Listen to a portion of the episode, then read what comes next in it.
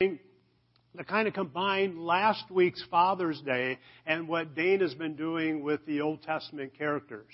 And so I want to talk today about God as being our Father. Okay?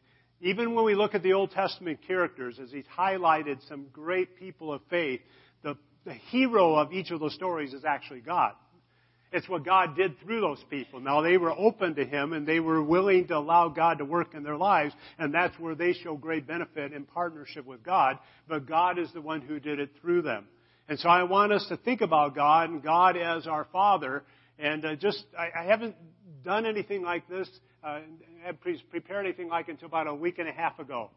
And I just wanted to look at God in more of a systematic way and just look at some of his major characteristics and just think about him and what he is like. So you're going to hear some things you've maybe heard before, but you heard a little bit here and a little bit there, and a little here. I want to kind of pull it together.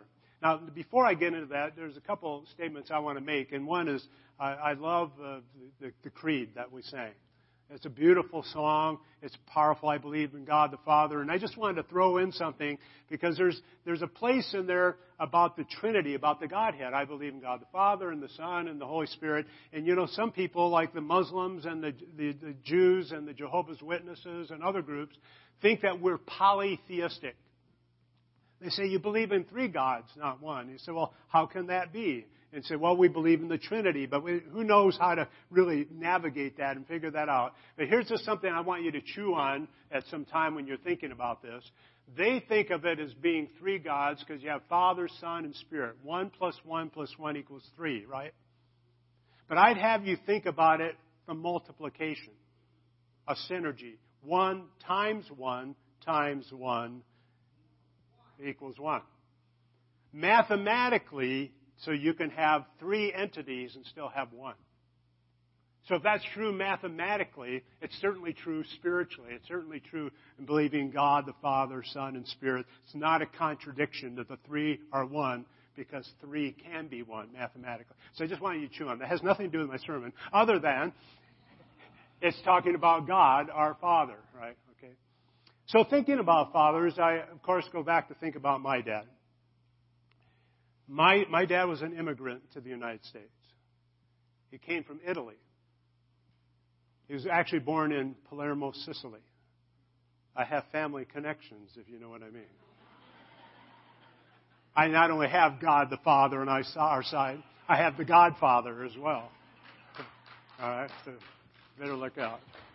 I, I just call it Guido whenever I need a job done. Hey, okay. So my dad came over as a child with his parents, and um, I never met my grandparents. They both died before I was born. And my dad had to quit school in the third grade. He only went to the third grade. And then he went to work. He worked 12 hours a day, six days a week, made a dollar a day. I think he's one of the reasons for the child labor laws from way, way back. Okay, okay. And but yet he believed in education. Uh, as an adult, he did get his GED. As an adult, he did take some college classes. He learned through his life five languages. He could speak five languages, even though he only went formally to the third grade. Uh, I have some law books in my library that were his. He devoured those law books. He knew law as well as any lawyer. Just couldn't practice it because he never went to school. He couldn't get a bar, pass a bar exam because of that. But it didn't mean he didn't know something and, and learn something. And, and my dad always had these little sayings. You, you ever think about your dad? You ever have those things that kind of repeated over and over again? Just, you know, I kind of get it, Dad. All right, okay. But it sticks in your head. And through all these years, it, it sticks to my head. One is everything has a place. He, he was very particular. You know, use a tool, use it, fine. Put it back where it belongs because it has its place. And everything has its place. It's your keys, it's your money, it's the dishes, it doesn't matter. Whatever it is, it has its place, and that way you don't have to have a good memory. It's always where it's supposed to be, right? If you lay things here and there, then you say, where did I leave that? Because you've left it all kinds of different places. So that's kind of served me well, although I, I have this little thing. I'm a little OC, not OCD, but a little OC. And uh, I'll go to some place because I don't always do this, all right? So nobody's perfect in this. I, everything has a place, but I don't always do that. So I'll go to where whatever it is supposed to be, and it's not there, and I, I can't believe it. It's not there. It's supposed to be there.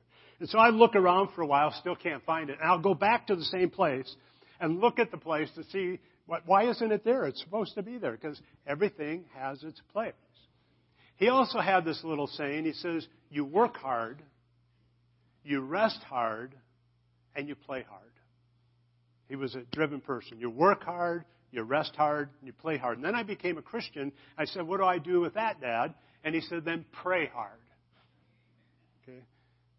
So those are things that have kind of stuck in my mind, many, many others. But thinking about my earthly father, my heavenly father has some things to say as well. Now, but before I go on, I've got a couple of my own little sayings. Here's my latest one. You can't forget to do what you've already done. You can't forget to do what you've already done, right? Now, you might forget that you did it, but you can't forget to do it because you've already done it. So just get her done, right? Just get her done, get it done, and then you don't have, because a lot of times we mean to do something, we forget to do it. Or because we thought about it, we think that we did it, but we didn't do it, right? You ever have that? So just, just get her done. You can't forget to do what you haven't done. But then, as this will fit more into my sermon, whatever's been assumed long enough will soon enough be forgotten. Whatever is assumed long enough will soon enough be forgotten.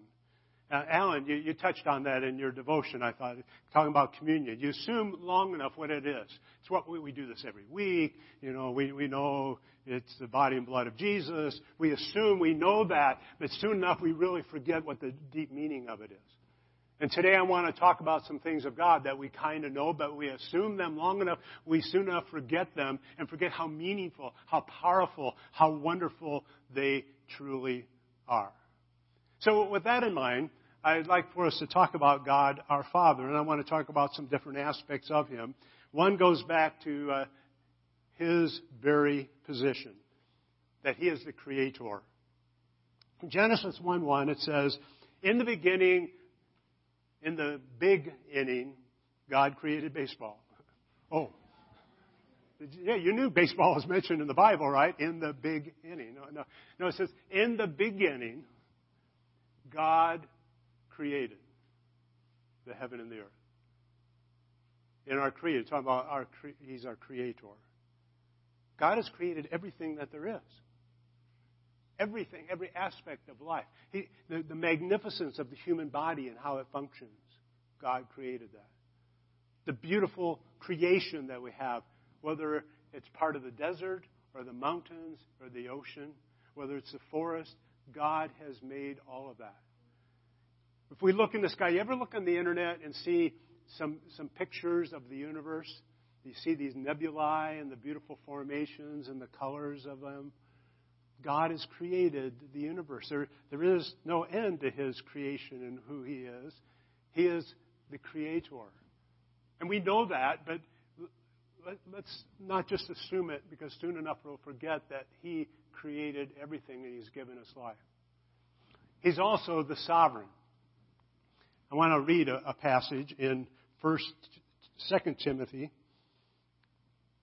Excuse me, First Timothy six fifteen. It says this: God, the blessed and only ruler, the King of kings and Lord of lords, who alone is immortal and who lives an unapproachable life. God alone is immortal. Nobody else is eternal. Now, from our perspective, it's eternal past and eternal in the future. From God's perspective, just eternal. He is eternal, but He is the King of kings. There is no king on earth that is greater than God. There is no dictator on earth that is greater than God. There is no president on earth who is greater than God. And I'm not minimizing the importance of those people in those positions. But what I'm trying to say is that sometimes humans think that they're a lot bigger than what they really are. And that God is really a lot bigger than what we often give him credit for and think about. He is the sovereign. He's the King of kings. He is the Lord of lords. He is the one and only God. Secondly, we want to talk about his title. We use the word God, and God is really not his name, it's his title. It's how we describe him. And I, I have on the, uh, the, the screen, if you go to the next one, please, three different languages for God. There you go. Hebrew. Uh, Dane actually gave me some Hebrew books to take back to school today. I put them in my car. In Hebrew, the word for God is Elohim. There, there are many actually words for God, but that's the first one in Genesis 1:1. That so God in Hebrew is Elohim. So people who speak Hebrew don't say God, they say Elohim. But by Elohim, they mean God. People who speak in Arabic use the word Allah. Now, when you and I hear Allah, automatically we think of Islam, right? And we think of Muslims. Well, the only reason for that is because you know most of those folks are are Arabic and they speak Arabic, and the Arabic word for God is Allah. I have Arabic Israeli pastor friends. I like to call them Palestinian pastors. They don't like that term because it's so loaded, but they are. They're they're Palestinian and they're pastors. That seems like a contradiction to our mind, right? But it's, not, it's, it's true. They're, they're people of Arab descent who are Palestinians who are believers in Jesus and they're pastors of churches in northern Israel. And when they read their Bible in Arabic in the New Testament, it says Allah. Because all Allah is is Arabic for God. And then we have Greek, which is the word theos, from which we get theology. haven't you ever wondered why we don't call the study of God Godology? You know, I mean, it's a study of God. Well, it is, except it's Greek. You know a lot more Greek than what you realize that you knew, okay? And one of those words is theology, which comes from theos, which means the study of God. So those are God is simply his title. It's who he is because he is sovereign and he is creator. He is God, but it really doesn't tell us exactly who he is other than he is a supreme being. So, what do we, we find out? Well, let me read one passage before I go on. It's in 1 Corinthians, the eighth chapter, verses 4 through 6. And it says this We all know that an idol is nothing, and there is no God but one. For even if there are so called gods, whether in heaven and on earth, Indeed, there are many gods and many lords. Yet for us, there is but one God, the Father, from whom all things came and from whom all live. And there is but one Lord, Jesus Christ, through whom all things came and through whom we live. There is only one God, even though there are many gods. The Hindus have millions of gods. And so, in one sense, they are gods, but they're with a small g. But there's only one God with a capital G. Now, even in our culture, where we don't have like the we have some Hindu people certainly, but within our culture, most people believe in a capital G, but we still have idols. Many people have idols in their life. It might be pleasure, it might be money, it might be success, it might be whatever it is that puts that item in front of God. And so there are many gods, but those gods are of no avail. They're, they have no real power, influence. There is but one God God our Father, again, who we sang about a little bit earlier. So let's talk about his name. His name, at least in Hebrew, is Yahweh or Jehovah. And you say, well, which one is it? Well, it's a very interesting phenomenon that in Hebrew, they only have consonants, they don't have vowels. They have vowel sounds, but only consonants when they write. So the name of God has four letters, and depending on what vowel sounds you put up, put with it, it can be Yahweh or Jehovah. And you say, well, why don't you know? Well, we don't know because only the high priest said God's name. He said it only once a year and only in the Holy of Holies. The Jewish people would not say God's name. When they came across the text where Yahweh or Jehovah is, they would insert a different word. They would insert Adonai, which means my Lord. Because they did not want to mispronounce God's name. They did not want to take God's name in vain. In our culture, all the time, people say, Oh my God. In the Jewish culture, they would never say that because they'd be afraid of taking God's name by just throwing, Oh my God, Oh my Yahweh. No, no, they would say, Adonai, oh, my, my Lord, you see. So that's why we don't know how to pronounce it. But we do know what that word means. It means I am. You remember when Moses is, finds God in this burning bush? And he says, Who should I say sent me? And he said, Tell him I am sent you. What? Tell him, what kind of name is that? Well, tell because the word Yahweh or Jehovah comes from the verb to be.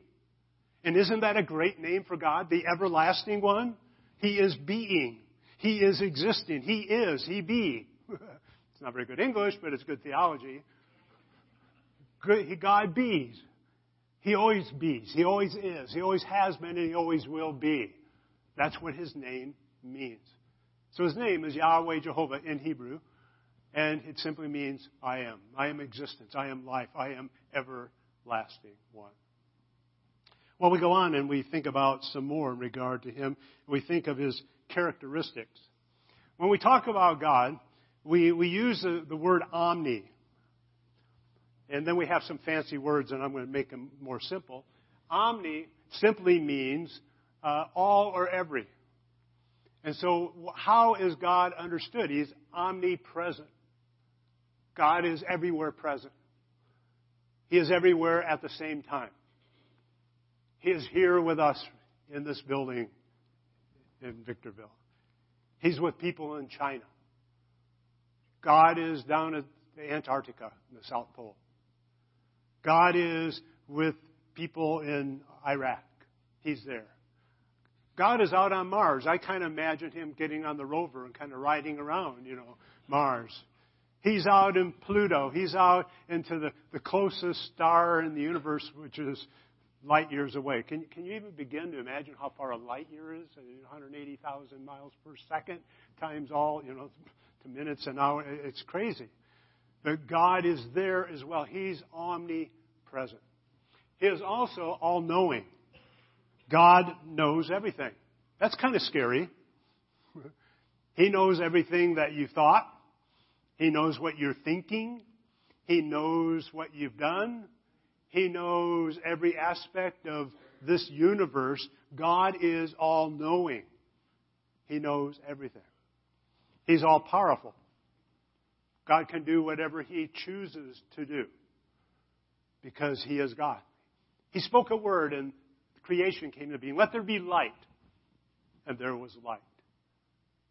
He took the darkness, He took the, the, the, the voidness of creation, and then He just spoke order into it, and He spoke light into it. God is powerful. Now, thankfully, God has limited His power because if He didn't, we would all be dead.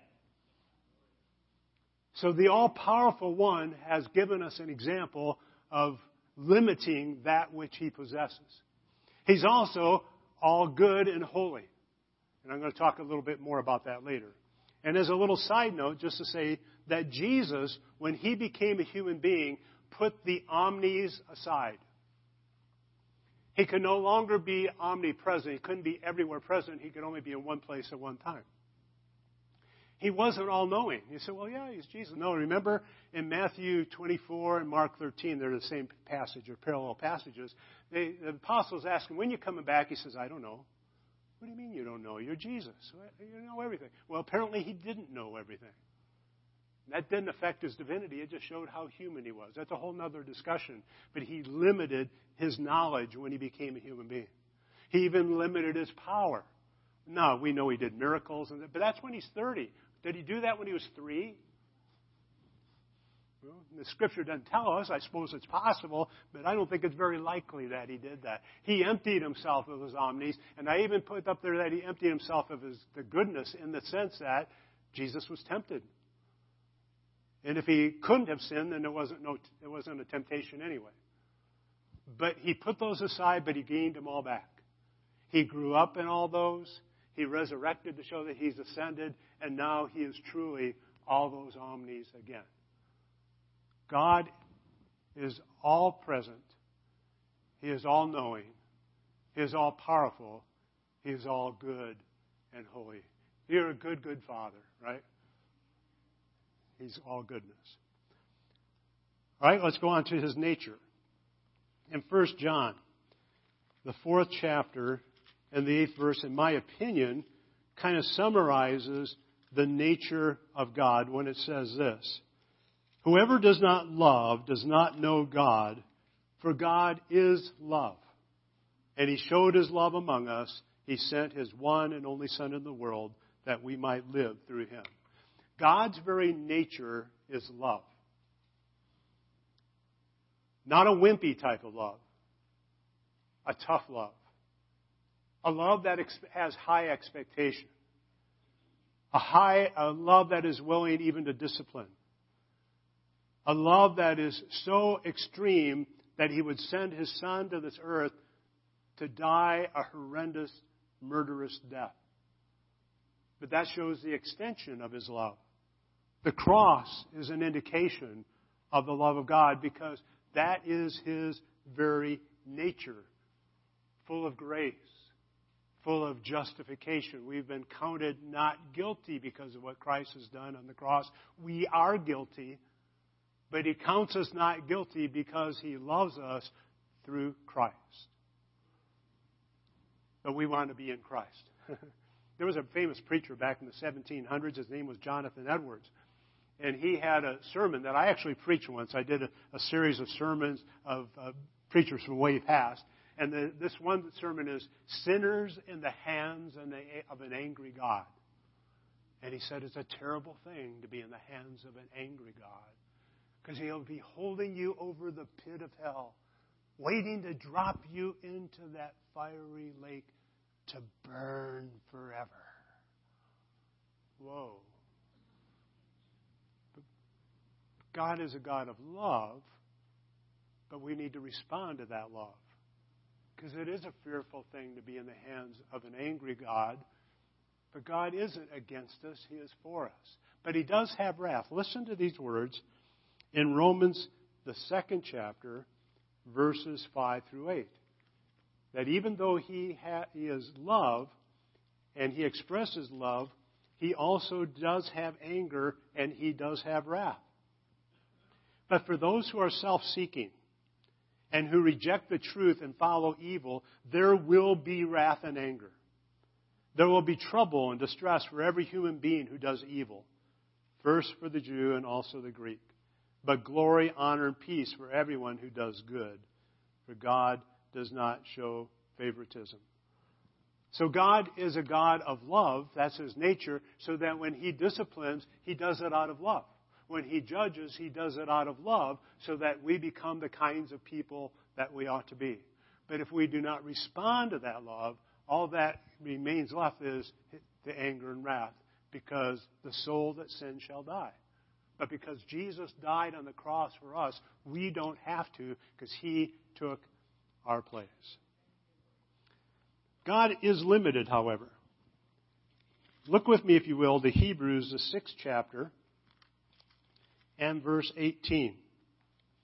Hebrews 6:18 says this: God did this so that by two unchangeable things in which it is impossible for God to lie. God cannot lie. So is there anything God can't do? Yes, he can't lie. Some people have tried to debate. In fact, the, the rabbis had all these debates. They would have a debate as to how many angels could dance on the head of a, a pin. Can you imagine debating that? I mean, who, who, who can determine how many angels can be on the head of the pin? That's it's kind of ridiculous. And so, and then people say, well, can God make a rock so heavy that he can't pick it up? And you see, it's kind of a trick question. You know, if he can't do, if he can't make that kind of rock, he's not all powerful. And if you can't pick it up, he's not all powerful. So how do you get with God? But to get, you know, understand an all powerful God, if there's some things he can't do, well, the fact is there are some things he can't do. He can't lie. He will not lie. That's why Jesus said, I am the way, the truth, and the life. No one comes to the Father but by me. My word is truth. The truth shall set you free. And then we look at James, the first chapter, verses uh, 13 and 14. And it says this When tempted, no one should say, God is tempting me. For God cannot be tempted by evil, nor does he tempt anyone. But each one is tempted when by his own desire he is dragged away and enticed. God cannot sin. God cannot be tempted by evil. Now, let me go back to Jesus. You see where Jesus gave up his omnis because he was tempted. Here it says God can't be, but he's God. But remember, he's God in the flesh. So as a human being, he could be tempted, though he did not sin. But God cannot, the Father cannot even be tempted because he's a holy God. It's his nature. His nature of love, his nature of holiness makes it impossible. And I think this verse also implies, and this is a very debatable point, and it's okay if you disagree with me, where I think that God does not violate human will. He said, We're lured and enticed by our own desire. He doesn't make us do anything. He encourages us. Sometimes he gets a proverbial two by four, smacks us right between the eyes. Sometimes he gives us a nice little kick in the behind to get us going. So he's always prodding and trying to get us going, but he's not going to make us do what we choose not to do. We have that free will. I think it's impossible for God to do that because he's love. And love necessitates allowing people to make their own choice. There's a beautiful painting by a man by the name of Holman Hunt. It's a painting of Jesus standing at the door, beautifully decorated door, and he's knocking on this door. But as you look at it closely, there's no handle on the outside of the door. And what Holman Hunt was depicting was the human heart. That Jesus is standing at the door of the human heart, but there's no handle on the outside where he can grab it and walk in, but rather it can only be opened by the inside as you invite him in once He knocks on your heart. When I was a youth pastor many years ago, I was a youth pastor once upon a time. When I was a youth pastor many years ago, my uh, preaching pastor would say this two things that stuck with me. One is the scarlet blood, excuse me, the scarlet thread of the blood of Jesus is woven from Genesis to Revelation. I love that saying. The scarlet thread of the blood of Jesus is woven from Genesis to Revelation. But he also made this statement, I've used it a lot through the years because I really liked it as well. He says, My God is a gentleman. He will not force his way into your life. But he's standing at your heart's door, knocking, hoping that you will open it up and invite him in. God does not violate our free will because he's a God of love. Then, uh, one more area that I want to talk about is his views. Now, I, I had to use his because everywhere through this it's his, but it's not really God's views. It's our views about him, okay? But I kept the his going, so I just have to qualify it a little bit. It's not his views. But Baylor University did a very interesting study. I think it's interesting. And in that, they questioned people throughout the United States about their view of God, so that when you hear God, what do you think of?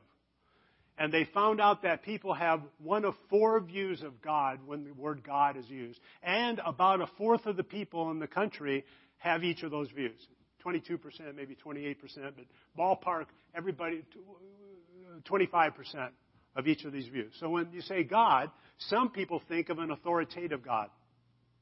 And that authoritative God is that He's the authority, He makes judgments, He's involved, uh, we're talking about Hurricane Harvey, people that have authoritative view would say God caused that to happen to make a judgment, to wake people up, and he, he, he did that for a reason. A tsunami, an earthquake, whatever, God is involved in life, and he brings some judgments in life because he is the authority.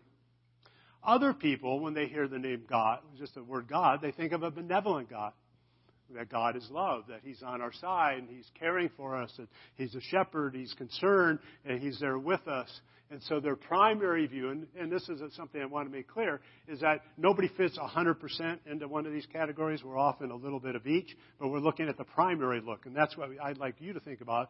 That is God primarily authoritative in your life, or is He primarily benevolent, as I've described it? Others would say He's critical, that when he looks at this world, as he looks at me, he's pretty critical, but he has kind of a hands off type of view, and he's going to make things right someday. And then there is another view that God is distant. That he made the world and he let it kind of run itself. It's like you, some of you may remember the old clocks, the wind up clocks, you know. You had to do it every 24 hours. And then so you wind it up and then you let it unwind. He said, well, that's what God did with the world. He wound up the world he created it, and He's just letting it run itself to, to do whatever it's going to do, let people do whatever they're going to do. So a fourth of the people, when they hear God, think of authoritative God. Fourth of the people in the United States think of a benevolent. Fourth think of God as being critical, and a fourth think of him as being distant. So one thing that I'd like for you to think about is which one of those is mostly how I view God. And also to be aware that when you're talking to somebody about God, you just throw out God, you don't really necessarily know what they're thinking. So you may, and they don't know what you're thinking. So you might say, when I think of God, this is what I think. When I, when you hear the word God, what do you think? Then maybe you can communicate at the same level instead of like this. Because if you have one view and they have another view, the, the twain don't meet, and you mean something else by God. So it's something to think about. So how do we pull this all together? What is our response to these few thoughts? And this is not exhaustive in whatever time I've taken, a half an hour. It's pretty difficult to talk about God in much detail. I could take each one of those categories and talk a half an hour, an hour to really dig into it. But what is our response to be? Number one is to know about God. You know, it's, it's a good thing for us to think about God. It, it, it'll never get dull and it'll never get done. Because you can never understand an infinite God. But it's worth our while to think about the nature of God and what we think about Him. But more importantly than that, as important as I think that is, is that we need to know God. So today, my purpose is not just for you to know about God, as I've talked about these different areas, but for us to be challenged to say, I want to know God. And I can know God through creation. We can leave this building and we can see His creation and we can know something about the nature of God and His creation. We can know something about God through other people because people have God living within them, right? We, we, are the temple of the Holy Spirit. Those of us who accepted Christ have God within us. And as we relate to other people who have God in them, we then can also know something about the nature of God through other people. We can know about God through Scripture. Whatever's been assumed long enough will soon enough be forgotten. We know we ought to read our Bibles. None of us are as consistent as we think we should be, right? We both kind of try and we do our best, but sometimes we don't even want to do it. I'd rather look at the baseball scores and, than read Bible verses, right? That, that's me. How about you? Want to read something else, okay? So we struggle with that, but if we go back to Scripture, we'll as we look at it more and more, we're going to find out and get to know God because He reveals Himself. But He reveals Himself most of all through the person of Jesus. I, I saw a little video this morning before we came to church. My wife had it, and it was Stephen Colbert talking to Oprah Winfrey. And he says, Whenever I see and hear the words of Jesus, they just speak. They just jump off the page at me. They just speak. They just jump off the page as if he's speaking directly to me because he is. And I thought, how powerful. It actually brought tears to my eyes. So that's a powerful commentary say that whenever I look at the words or read the words or hear the words of Jesus, God is speaking to me. I know something about the nature of God through Jesus. What would God say if he was here on earth? What just what did Jesus say? What would God do if he, he was here on earth? What did Jesus do? I get to know God through Jesus. And so he's the hero of every Old Testament story, but people have to respond. And that's why the people of great faith to say, I want to be used by God because I want to know God. And I hope today that we've taken a few moments to think about God our Father and who He is. And that we would leave this place with a, a decision to know Him better and better. And to make Him known to those we come in contact with. Let us pray. Heavenly Father, I thank you uh, for your presence in our life. And you are an awesome God, and you are so beyond us, we can't even comprehend you very fully at all. We, we know some things. We talked about some of those things today. But even in the midst of that, there's still a lot of questions, a lot of things we don't understand. But we do know that you're a God of love. We do know that you revealed yourself in Jesus. We do know that you have an eternity plan for us. And I pray that you'd help us to know you better, to make you known better as we live our lives for you. Bless this church, bless this ministry here. Pray for your glory. Amen.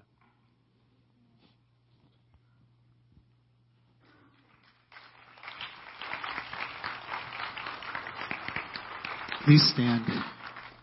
and join us for our closing song.